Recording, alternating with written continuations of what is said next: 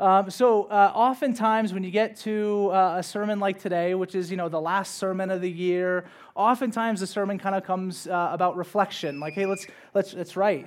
nobody likes reflection. I get you, bro. It's like live in the present. I get you, Sammy. And so uh, and so a lot of times we want to look back and then we, we kind of like, okay, well, let's reflect and let's think through that. Let's, let's plan for the future. Sometimes the first sermon, right, in 2018 will be kind of this, well, let's get some resolutions and some goals and stuff. And listen, none of that is wrong. We've preached through stuff like that in these kind of one off moments. Um, but today I wanted to do kind of something a little bit different, but it's also something that we did a few years back. And it seemed to fit really well with our Advent series, which, if you weren't part of it for the last four weeks, we were doing a series called uh, What Child Is This, which is a study study uh, the sonship of Jesus. And so we did uh, Jesus as the Son of God, then as Son of Man, then Son of uh, David, and then Son of Mary. Um, and, and the whole point of it, right, was for us to like intentionally gaze at Jesus, like to, to look at the life of Jesus uh, from the beginning and say, man, how do we fall deeper in love with him? And, and like I said, like my all encompassing desire for 2018, like if you want to come up with resolution, I hope it's just to love Jesus more. Um, and, and I think the best way that we can possibly do that is, is we need to get to know him and, and we need to spend time with him and we need to kind of gaze at him and we need to stare at him and we need to learn more about him and spend more time like gathering in community and talking about him and the whole deal. And so I was like, man, I don't want to leave our series behind. And so what we're kind of doing is a continuation, week five of our Advent series in, in some ways. What we're going to do is look at Jesus right after kind of birth, right? So, kind of uh, from the manger to John the Baptist, right? So, the, the kind of from like, you know, eight days in to year 30 of his life because it doesn't get talked about very much. Like, we, we know a lot about years kind of 30 to 33, his, his ministry to the world. Uh, we know a good amount of his birth story because, well, Christmas. Um, but we kind of oftentimes miss this middle ground, these, like honestly, these 30 years that our Savior was alive. And, and I think it works out really well for you kids who happen to be in service with us today. Like, look, if you're here and you're five or you're six or you're, you're nine, you're 11, you're two, whatever, like Jesus was also five, six, nine, 11, and two. Like, like he walked in the shoes that you walk in today, right? Like he, he knows and understands everyone's life and plight and understanding of the world. And so I thought it was really apt that then we kind of study his life from that in a desire to get to know him better. And I think the more we get to know the person of Jesus, the more deeper in love we'll fall with him. And the more deeper in love we fall with him, I think the more joy in our hearts, more glory for him, and more obedience to that which he's called the church to in the world. Amen. And so that's my hope for us uh, and desire for us today. So um, it's all kind of coming out of John 21, 25, which if you're not familiar with this verse, I'll, I'll, read it and it should be up on the screen. But it says, Now there are also many other things that Jesus did, were every one of them to be written. I suppose that the world itself could not contain the books that would be written, right? Uh, so, so John, the, the, apostle John, as he gets to the end of uh, his, his gospel, he's like, hey, listen, like, this is how great Jesus is. Like, you've heard everything I've told you. Um, but man, if we could honestly take a moment to write down everything he's done, there's not enough books in the entire world to encapsulate the amazing things that he has done. So I, I, literally sat down for like, it took me about 20 minutes and wrote down every significant thing that I thought I've been a part of. And I literally got to about a half a page. Like it, it was not very thorough. And you just think of the majesty and the amazing reality of Christ that, that man, John's like, listen, we can write and write and write and write and not even touch the amazing works of Christ. And so again, it had me gaze back to this time and this reality of, of what it is life look like. So let's go on that journey. Again, we might move somewhat quick. And so starting in Luke 2, 21 through 24, we pick up on the tail end of the Advent story. And it says this. At the end of the eight days, so Jesus now eight, eight days old, when he was circumcised, he was called Jesus, the name given by the angel before he was conceived in the womb. And when the time came for their purification according to the law of Moses, they brought him up to Jerusalem to present him to the Lord. As it is written in the law of the Lord, every male who first opens the womb shall be called holy to the Lord. And to offer a sacrifice according to what is said in the law of the Lord, a pair of turtle doves or two young pigeons. And so Jesus, already eight days in, he's fulfilling the Old Testament law as he's supposed to, right? And so eight days in, he gets circumcised per the Jewish law. Okay, then from eight days up into 41 days, so 33 days later, there is this purification time for the woman after giving birth that we'll look in Leviticus chapter 12. And so if you want to follow along or turn your Bibles to it, you can do that. Uh, but Leviticus, Leviticus 12, verses 6 through 8 says this. When the days of her purifying, this is the woman who's just given birth, are completed, whether for a son or for a daughter, she shall bring to the priest at the entrance of the tent of meeting a lamb a year old for burnt offering, and a pigeon or a turtle dove for a sin offering. And he shall offer it before the Lord and make atonement for her. Then she shall be clean from the flow of her blood. This is the law for her who bears a child, either male or female. And if she cannot afford a lamb, then she shall take two turtle doves or two pigeons, one for a burnt offering, another for a sin offering. And the priest shall make atonement for her, and she shall be clean. Okay, so 41 days after the birth of Jesus, per the Old Testament law, Mary and Joseph and Jesus make a trek to the temple in Jerusalem that this cleansing ritual happened. Now, when you read this in the context of 2017, this sounds absolutely crazy. Like if I went to my wife and we just had a little James like four months ago and said, hey, sweetheart, so I know, you know you're about a month into this, but we have to walk like 50 miles uh, to go to this other place so you can do this ritual. Like, I don't think that would go very well. And so, this for us sounds somewhat crazy, but in Old Testament law, to be unclean was a big problem. And so, to be made clean through this ritual was an important right, an important law for the people of God. And so Jesus is brought to the temple at 41 days old, and the ritual happens. Now, uh, how many parents have ever traveled with kids? Huh? Anyone, right? Have you ever brought a, an infant anywhere of any distance, right? Like when, when they're first born, they don't like going from like one end of the room to the other. Now imagine putting this kid in this giant trek and walking him away right? Now, now this, is, this is a big deal. We're going to even expound on that even further about the distance he has to go to Egypt in just a moment. But I want you guys, as we go through this, to put yourself, if you can, in the shoes of Jesus, who we learned is God. So you have God, the all majestic, all powerful, all knowing, all supreme God of the universe that made everything. And now he is at the beck and call and whims of some poor parents. And I mean literally poor, because what we see is that in the Old Testament law, you were to bring a lamb for a burnt offering and bring a pigeon or a turtle dove for your sin offering before the Lord and be sacrificed. But, but they say if you cannot afford the lamb, okay, then just bring two turtle doves. Now, uh, 12 days of Christmas, that's where that comes from. I'll bring you two turtle doves if you didn't realize kind of the origin of that song. So, two turtle doves is what Mary and Joseph bring to the altar because they could not afford this. So, again, now think about Jesus, the all knowing, all powerful, all rich and supreme ruler of the world, whom decided to come into the womb of parents who could not afford the normal sin offering because they were too poor. What does that say about the character of our Savior? Uh, what, is what do we learn about Jesus that of all the people he could have chose to be born into, the family that he chose was one of impoverishment and outsidedness? What does it say about the humility of our Lord, about the way he works? Maybe he doesn't work top down like everyone, but potentially he works bottom up, which is a very different understanding of the way leadership and success and ruling happens to happen in our world today. So, so that's one observation I think about Jesus. But the, but the second one I think is even kind of uh, more profound for me. Is, is that in the irony of all of this, when Mary and Joseph show up to the temple, right, to, to give this offering for cleansing, and they say, well, we, we, can't, you know, we can't afford the lamb, and so let's just bring the two turtle doves. What's so ironic about this moment is that what rests in her arms, maybe in a sling, what she's probably holding, is the lamb that was to be sacrificed for all. That, that, that, this, they had to bring two turtle doves, right? That this cleansing thing could happen. And in this whole scene, she carries the one true sacrificial lamb that had been foretold for thousands of years that would come and die and be sacrificed for the whole world. And that was in her presence.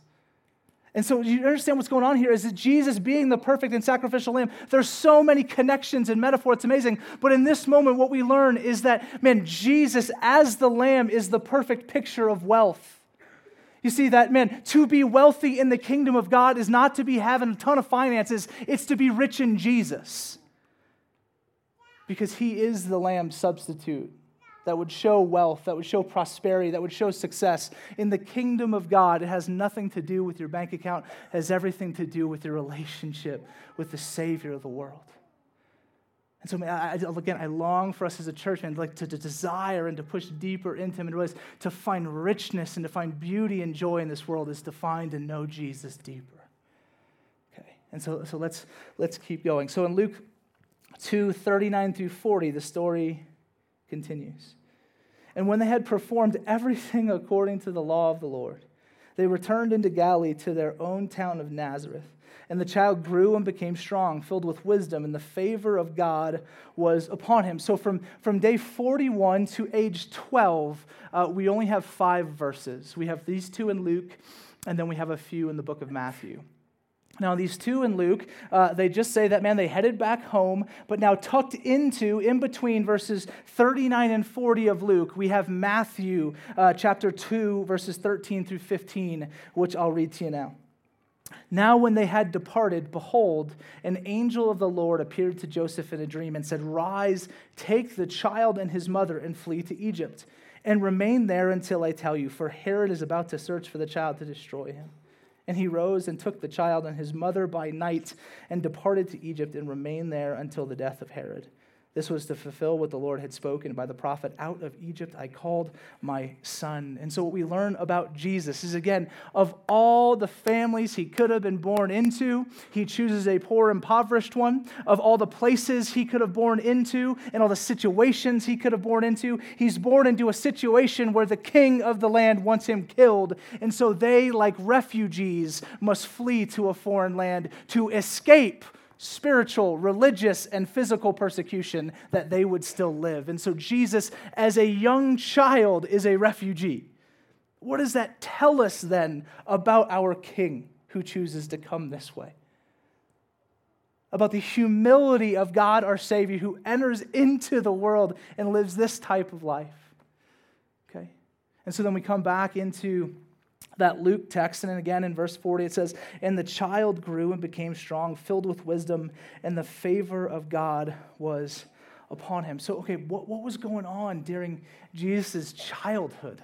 Like, what, what was some of the stuff? And so I began to dream a bit because this is all we get. Until age 12, we don't know anything else really about Christ's life from, from days 41 to, to year 12. And, and so I began to kind of just let's, let's look at his life, let's look at some of the facts that we know. And so uh, we knew that he grew up in a religious home, which obvious, right? So I mean, like he, he grows up to with Jewish parents, and so they teach him the law, and he's obedient from day one. And so kids, listen up, and parents, this is for you. But kids, be like Jesus and be obedient okay? Like, like do what you're supposed to do, do what you're called to do. Jesus, growing up in this home, he knew what it was like to be brought to church every week, right? They would go to synagogue. They had to go through the rituals. And so if you're here and you're like, man, like, we keep doing the church thing, Jesus understands that, okay? He walked through that life too. Now, um, let me ask you this is not to meant, be, meant to be taken rhetorically. I really want to know if you can grow up and just shout out some answers, okay? If you could grow up in any city in all of the world, right? If you could pick one city, man, if I could go back and I could just choose to grow up here, your whole life is the same, you got the same family, same all that stuff, but you could choose to grow up in one city in all of the world, what would it be? And I know Anthony's going to say Phoenix because he's a fool, but, um, okay. Um, but if you could say it, just, just give me some names. Nashville, that's cool. Keep going. Holbrook, is that real? All right. What else? No offense to Holbrook, but what? Flagstaff, there you go. Hawaii, there you go. That's what I was waiting for. Amen, brother. Um, how many people in your heart said Yuma? Be honest, right? Like, how many are like, yeah, you know, Vince, like, know, be good? Yuma. like that probably and listen we, we kind of we kind of hate on yuma at this church and there's no reason why. It's it's just become that place right? But jesus again of all the families to be born into he chooses his family. Of all the situations to be born into he chooses this situation. Of all the places to be born into he chooses nazareth. Which if you go on throughout the scriptures is this town that they look at and they say, What good could possibly come from Nazareth? Like the reputation of Nazareth was like, This place is not a place to be from. Okay? Like, like so, th- this is the city that he chose to be born into. What does it say about our Savior? What does it say about his values, about the kingdom of God values that Jesus came to show us in this world? Maybe it isn't that the best place and the best situation, right, and the best people are the key to happiness in this life. Maybe it's the wealth that is found in knowing your Savior, okay, which is my desire for us. Um, let's continue on. Um, uh, this is what some, some details about his life. We know he was cousins with John the Baptist. And so Mary's sister was Elizabeth. Elizabeth gave birth to John the Baptist. And so John the Baptist and Jesus were, were cousins, and they probably grew up together, which, if you know anything about John the Baptist, that dude was crazy, right? Like that he ate locusts. I mean, he was just this, this wild, he dressed in, in, in like sackcloth and rags, and he would go on to pave the way for Jesus, the coming Messiah. And you think like this, this was the cousin that he, mean, he had these weird family dynamics that we all have. Like, uh, let's go into the rest. of it. So he had two sisters and he had four brothers. So he was one of seven kids in a home. Now, some of you have, you know, brothers and sisters and siblings. Like my, me and my brother, man, I just look at our relationship growing up. That's right, that they were the Blairs. That's amazing. Like the Blairs and Jesus, that's perfect. And so they had seven kids in like a busy house with no money. And this is the family that he chose to be part of. Okay? We know that the four brothers, we know their names James, Joseph, Judas, not the one that would betray him. And then Simon was, was the name of the last one, which is just unfortunate that he's the only one that didn't get a J name. I'm sure he got made fun of that uh, like a ton. Um, but you just wonder, like, what was, what was it like for Jesus to be raised in a home with parents and brothers and have to have these relationships? Like, like some of you have really great relationships with your siblings. Like you just love your brothers and sisters and they're there for you and they support you. Others of you, not so much, right? Like, some, and, and sometimes it's somewhere in between, and in different seasons, you either want to love or kill the other person. Like, it's just sometimes that's what's like. So, what was it like for Jesus to grow up in that place? And we kind of joked about some different things that would have been like, but I mean, what was it like for the brothers when they were constantly like, well, man, like, why can't you be more like Jesus? And they're like, well, because I'm not God. I mean, like, what was this dynamic like? Jesus was this real person. He comes into this real situation that identifies with everything that this life can offer. Okay, so that's that's Jesus' childhood. Okay, and then we learned then in verse 40 that he grew up and was strong and wise and favored by the Lord. Okay, so um, let's look at the rest of the verse, uh, the, last, the rest of his narrative. This is now, um, we've covered 41 days to 12, so I just filled in everything you ever need to know about Jesus' upbringing. But um, let's get to age 12, uh, and we actually get a little bit more about his story. And so Luke 2 41 through 52 says this Now his parents, Mary and Joseph, went to Jerusalem every year at the feast of the Passover.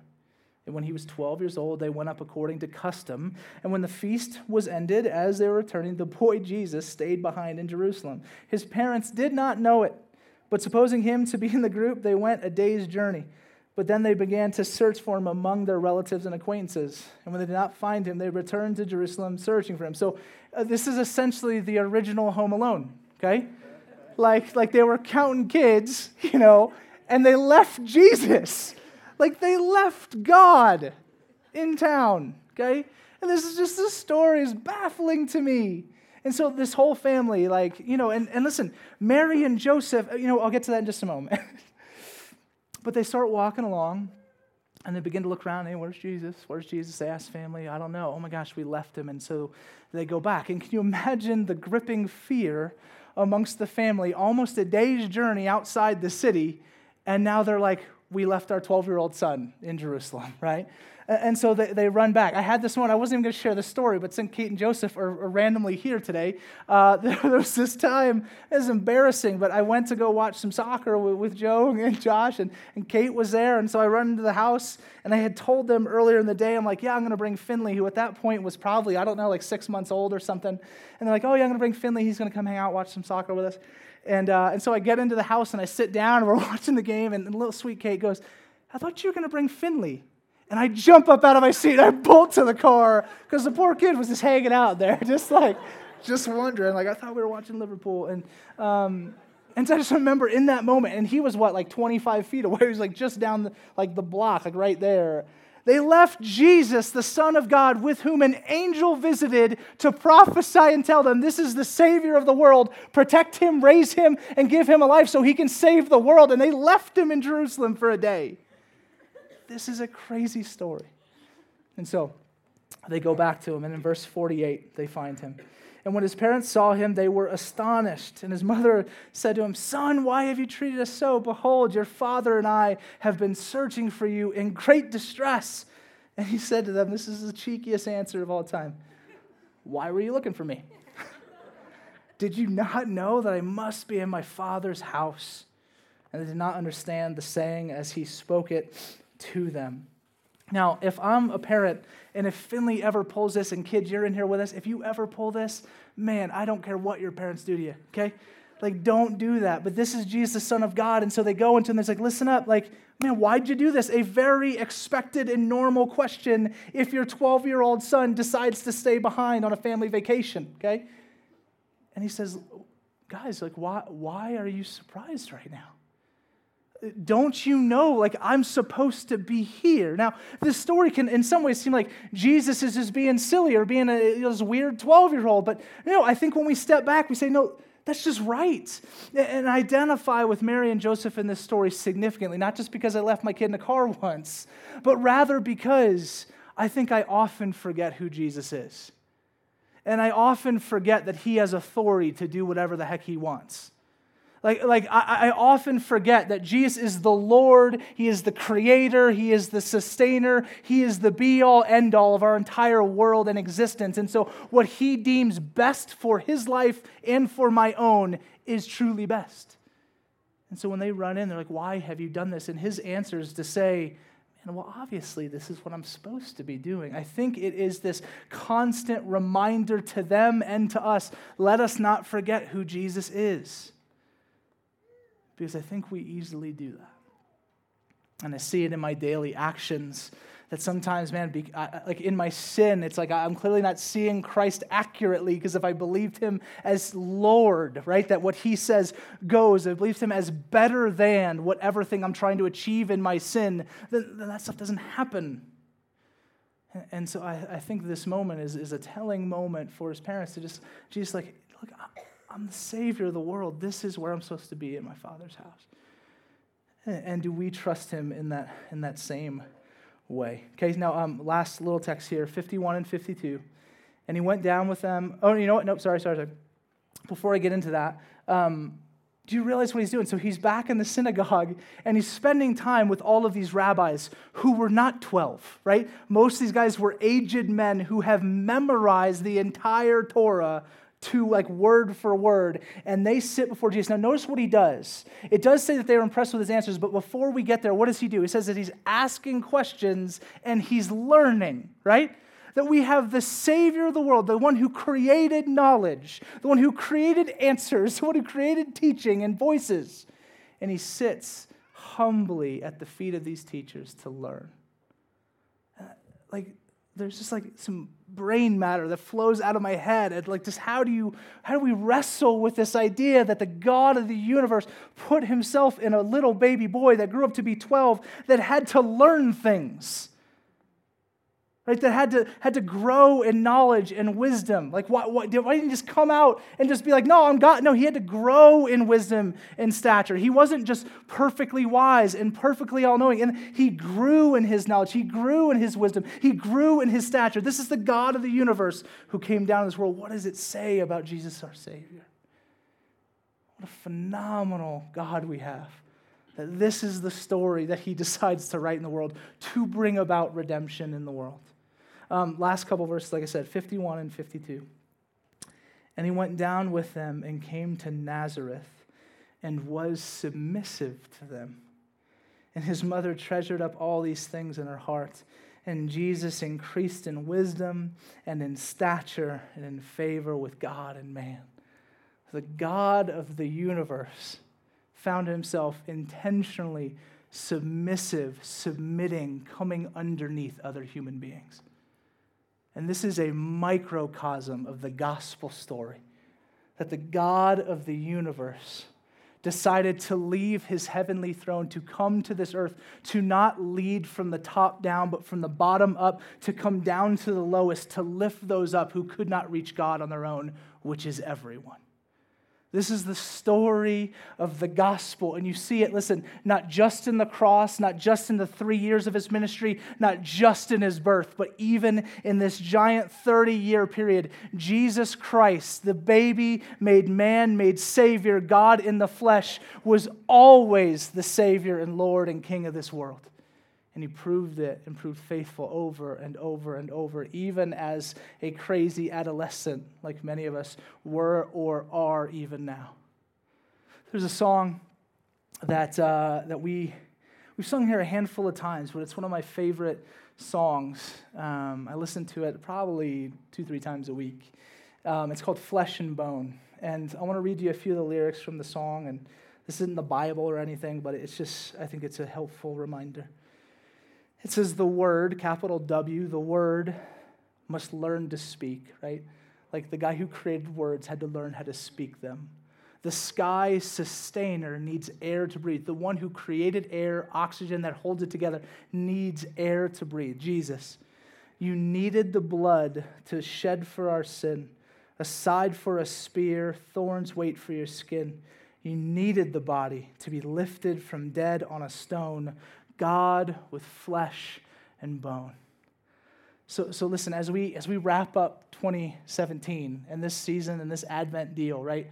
And, and when we try and like focus and gaze on Jesus, like we gaze upon God who became man, who would sit here with us. Like that God would sit there. Like if Jesus, if this was 2,000 years ago and we were meeting in a synagogue, God would be sitting in seat A103 like God was sitting in seat A103 amongst all the people, teaching and growing and learning. And it's all because he desired to win back that which was lost. So, man, like this, this narrative, this story, there's nothing super profound about today. There's no, I'm not unlocking any amazing points. It's really just make gaze upon the story of Jesus. From day one to day, the end of 33 years, he fulfilled every promise and everything necessary to win back that which is lost, namely his creation and the pinnacle of his creation, you, me, and every other human being that would call on the name of the Lord as Savior. So, so gaze on him, okay? And we're going to take a moment of reflection, just a moment. Gaze on him celebrate Him, worship Him in this season, and let that be the all consuming desire for your heart as we move forward into 2018 and beyond. Let's pray.